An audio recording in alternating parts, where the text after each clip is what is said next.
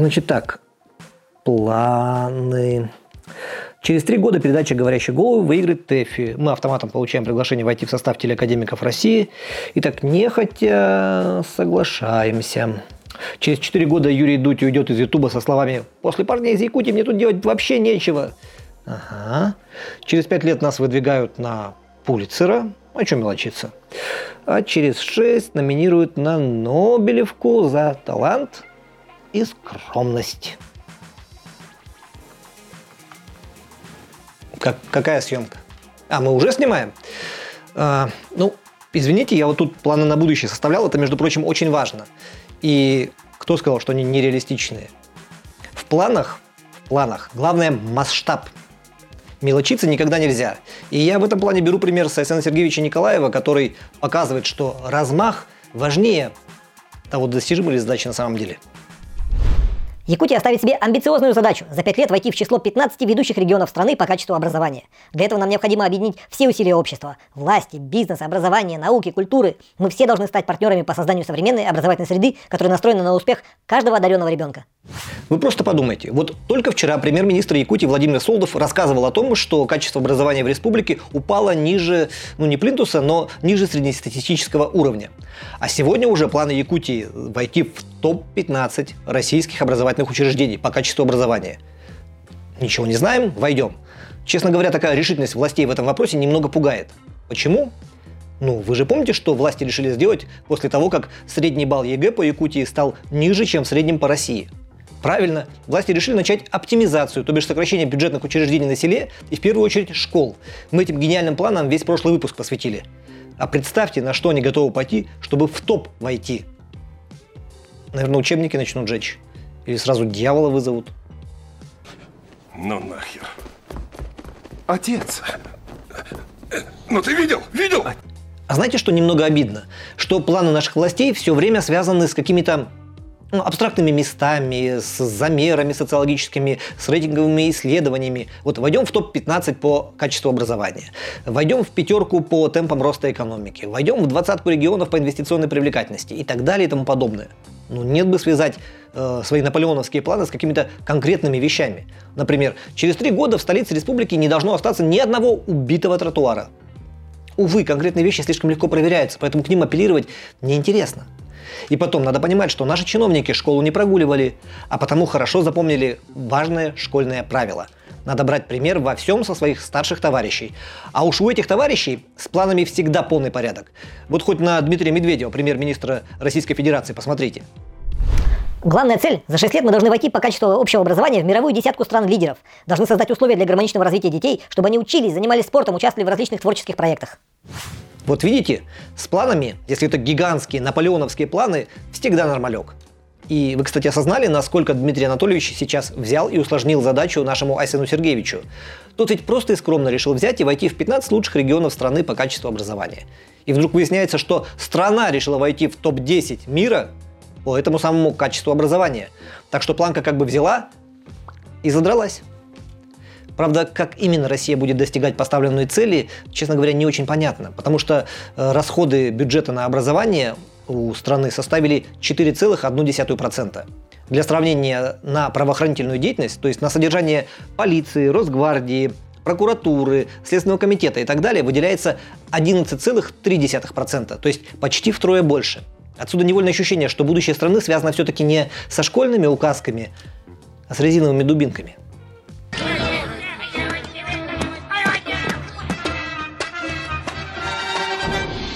Но давайте будем справедливыми. Сказать, что полиция не вносит свой вклад в образование, значит нагло солгать. Как это не вносит? Да вот прямо сейчас, к примеру, у БЭП МВД Якутии расследуют уголовное дело по факту нецелевого использования бюджетных средств. И если у полицейских все получится, то на скамье подсудимых скоро окажутся 39 директоров частных детских садиков в городе Якутске. Подчеркну, не центров дневного присмотра, а именно частных детских садиков, то есть учреждений с лицензией на дошкольное образование. И опять же, если у полиции все получится, то до 2000 родителей потеряют возможность отправлять детей в такие детские сады. Потому что это им станет просто не по карману. Видите, как может, так и вносит наша полиция свой вклад в дело образования. Значит, во-первых, здравия желаю. Во-вторых, сейчас все помолчали и послушали короткую беседу. Упомянутое уголовное дело связано с программой субсидирования частных детских садов. Учитывая нехватку мест в муниципальных садиках, республика с 2015 года начала оплачивать родителям примерно 50% от стоимости посещения коммерческих детсадов которые имеют лицензию на образовательную деятельность. В Якутске такой возможностью воспользовались около 2000 семей, что позволило властям в скором времени отчитаться о решении проблемы с очередями в детские садики. Правда, субсидии выплачиваются с задержкой. Иногда они составляют 3 месяца, эти задержки, 4 месяца, 5 месяцев. Но все это время дети ходят на субсидируемые детские места, получают образовательные услуги, э, кушают и так далее. Соответственно, все это время владельцы детских садиков несут расходы. Получив же субсидию, они тратят ее на, собственно, погашение понесенных ранее расходов и прочие свои нужды. И вот это, по версии полиции, и есть нецелевое расходование бюджетных средств покрыл страну внедрил поборы. Кто? До взяток жадный самый.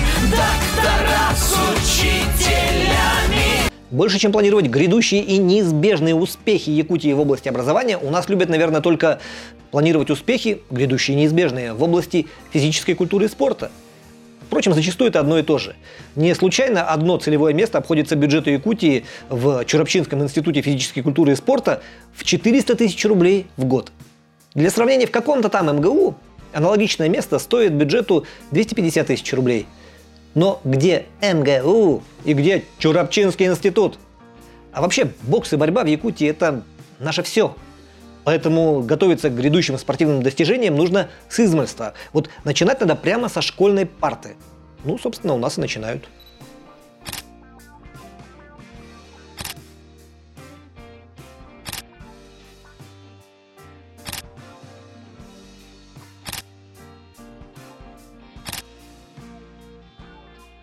Хочу подчеркнуть, что все эти резонансные события случились не абы когда, а в этом и прошлом годах – но даже они, конечно, бледнеют на фоне недавнего последнего происшествия на прошлой неделе. В селе Барагонцы у Сталданского улуса несовершеннолетние напали на директора местной школы прямо на улице и порезали его ножом. Получив два ранения в живот, мужчина сейчас находится в реанимации, недоросли сидят по домам, а чиновники, муниципальные чиновники, чиновники от образования сейчас дружно выясняют между собой, кто же виноват. Глава Усть-Алданского улуса Алексей Федотов, впрочем, уже знает, кто во всем виноват. Родители – Конечно, они будут проверять в первую очередь школу и управление образования, но я считаю, что этот вопиющий случай обнажил более глубокие проблемы в нашем обществе. В отношении участников преступления, возможно, и могли бы быть приняты воспитательные меры, но если такое происходит, родители сразу бегут к учителям и начинают угрожать прокуратурой и проверками. Проверяющие, в свою очередь, тоже требуются школы, но нарушители рано или поздно заканчивают школу, и дальше они становятся проблемой родителей. Нисколько не снимая ответственности с родителей, я хочу отметить один очень принципиальный момент. Семья в подавляющем большинстве случаев примет своего ребенка любым – оступившимся, накосячившим, совершившим проступок или даже уголовное преступление. Ну, потому что это семья. Другое дело – государство. Государство, которое через школу должно заниматься подготовкой подрастающего поколения своих же собственных граждан, подготовкой к взрослой жизни, жизни, в которой они вроде как будут честно трудиться, честно платить налоги, честно голосовать на выборах и так далее. Для этого школы должны заниматься не только образовательной, но и воспитательной работой, как это было в наше с вами советское время – если мы говорим об инциденте с учащимися, то спрашивать общество должно сначала со школы, потом с системы образования и только потом с семьи. Потому что семья, повторюсь, примет своего блудного сына любым. А вот государству и обществу иной блудный сын может потом очень дорого обойтись. Объясняю еще раз. Рафик после этих всех трех случаев пришел откровенно сам своим пешком к нам. Пришел своим пешком ко мне, говорит, папа, я ничего этого не делал. У нас сатирическая передача, и согласен, сейчас как-то стало ну совсем не смешно. Но так и тема такая, не очень располагающая к смеху. Но знаете что? Я точно могу сказать, как надо решить вопрос с асоциальным поведением школьников, которым якобы ничего не могут сделать преподаватели из-за угроз прокуратурой и проверками. Надо их просто объявлять врагами Путина. Ну или на крайний случай сторонниками этого, ну, которого нельзя называть на телевидении, ну этого. Навального. И после этого можно с малолетними нарушителями делать что угодно. Да хоть расстрелами угрожать ничего не будет. Ничего. Ни от какой прокуратуры. Мы весь прошлый год в этом могли убеждаться. А если повезет, их еще могут и о штатив ударить. Президент наш, которому 10 А вчера нанес глубочайшее оскорбление, и за которое в советское время был бы расстрел, Я с учителями со всеми переговорила по поводу вашего класса. Но коль скоро мы все-таки вспомнили про смех, то давайте вспомним и что есть нечто общее, связывающее процесс получения образования и юмор. И это что-то называется словом из трех букв. Нет, я про КВН. Сегодня в России КВН это больше, чем телепередача про шутки. Это масштабное движение, в котором участвуют сотни тысяч людей по всей стране. В КВН играют и студенты, и школьники, и, наверное, скоро детсадовцы начнут. Благодаря ему некоторые делают нешуточную карьеру, причем не только на телевидении или в стендапе, но и в политике. Период управления республикой Егора Борисова, нашего предыдущего главы, к примеру, ходило много шуток про физкультурников. Ну, в смысле, что физкультурное образование является обязательным требованием для успешного построения политической карьеры. А с приходом Айсена Николаева аналогичным образом начали шутить уже про КВН и КВНщиков во власти, чему в немалой степени способствовал один из ближайших соратников Айсена Сергеевича. И вон даже Сардана Авксентьева фишку просекла и начала с КВНщиками фотографироваться. Ну, мало ли, на всякий случай, на будущее. Вдруг пригодится.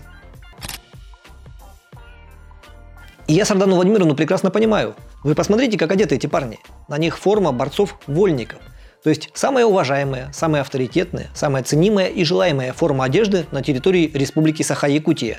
И если вдруг завтра этих парней пригласят варягами в правительство и поставят курировать какую-нибудь социальную сферу, я не удивлюсь. Однако следует отметить, что не всем КВН открывает дорогу в светлое чиновничье будущее. Некоторым на этой дороге он способен поломать ноги. Причем сразу так и не поймешь, фигуральное это выражение или буквальное. Знаете ли вы, где в Якутии находится столица КВН? Не знаете. Мотайте на ус. С этого года в Вилюйске, где при поддержке администрации районной и при поддержке Министерства молодежи в феврале текущего года прошел фестиваль Лига Саха КВН. И теперь там ежегодно будут проводиться юмористические игры. Но если вы соберетесь поехать на эти игры, то твердо запомните, что шутить можно про все, кроме мэра Вилюйска. А, ну еще про вилюйских собак нельзя. А то не факт, что уедете на своих двоих. сегодняшнего собрания. Как вы знаете, в январе этого года в рамках празднования Нового года я с нашим коллективом принимал участие в новогоднем бал-маскараде. Тогда, подумав, мы решили выступить на новогоднем представлении с номером в формате КВН. По сценарию использовали вилюйские реалии, шутки, которые были близки просмотру для наших зрителей. Кто не знает, это начало видеоролика, который сейчас активно гуляет по якутским социальным сетям. Парень на сцене – КВНщик. Он публично извиняется за шутки про мэра Вилюйска и про собак Вилюйска. А важный дяденька в очках на сцене, который сидит рядом, это, собственно, мэр города, ставшего, напомню, столицей якутского КВН. Зовут его Афанасьев Нюргустан Владимирович. Сам Нюргустан Владимирович, как оказалось, не только шутить не любит, но и шуток не понимает, а потому добился, чтобы парень извинялся за свой КВН. И мы даже можем представить, как именно это выглядело. Короче, выйдешь и скажешь, я признаю, что использовал его фотографию и имя без согласия. И я заявляю, что Афанасьев Нюргустан Владимирович не является суперменом, не делает селфи, не ходит гадалкам, и в нашем городе нет множества бродячих собак. Не беремся сказать, что требование от мэра к КВНщику было сформулировано так дословно, но именно эти факты о чиновнике и о собаках, которые на него навешали, пришлось опровергать незадачливому шутнику. И правильно – Сегодня он про родного мэра так шутит. Завтра про главу района так будет шутить. Послезавтра по главе республики пройдется. После-послезавтра про Путина. А после-после-послезавтра... Ну, вы про Зеленского в курсе, да? Хотите, чтобы было как на Украине? Перед началом церемонии команда Владимира Зеленского обещала, что вступление шестого президента Украины в должность пройдет, цитата, с фишечками. Когда сам Зеленский только подходил к зданию Верховной Рады, из толпы крикнули, а где, собственно, эти фишечки? все им шуточки. Это на хулиганов с ножами, а социальных подростков, ни в грош не ставящих преподавателей и другие местные авторитеты, ну, за исключением авторитетов реальных, со звездами не на погонах, а на груди, управа не найти. А вот КВНчику объяснить, где шутим, а где не шутим, это завсегда можно. Потому что нефиг... Алло? В смысле берега попутал? Ну, ну у нас же сатирическая передача, это такая ирония, сарказм. Шу шутки. Шутки. Да, я понял. Больше не буду. Понял. Это были «Говорящие головы». Меня зовут Виталий Обедин. И... А кто знает, как в Вилюйс добираться проще? С самолетом или автотранспортом? Да выключите вообще эту камеру